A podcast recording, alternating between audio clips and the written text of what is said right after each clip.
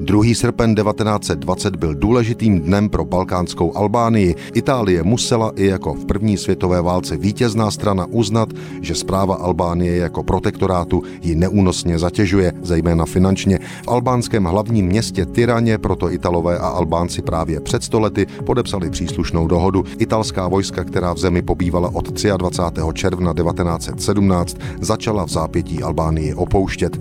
Albánie jako samostatná republika vznikla ještě před začátkem první světové války v důsledku slabosti Osmanské říše 28. listopadu 1912.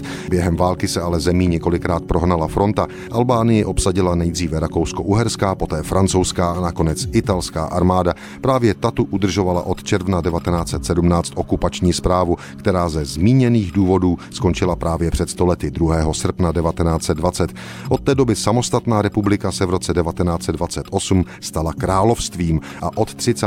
let se znovu vracela pod vliv Itálie, nejprve ekonomicky a následně i zahraničně politicky. Albánie budovala podle italského vzoru i státní zprávu a armádu. 7. dubna 1939 přišla druhá italská okupace. Král Ahmed z Horgu totiž nechtěl přistoupit na ultimativně předepsané součásti nové italsko-albánské smlouvy. Fašistická vojska provedla invazi přes Jaderské moře a novým albánským králem se stal italský král Viktor Emanuel III.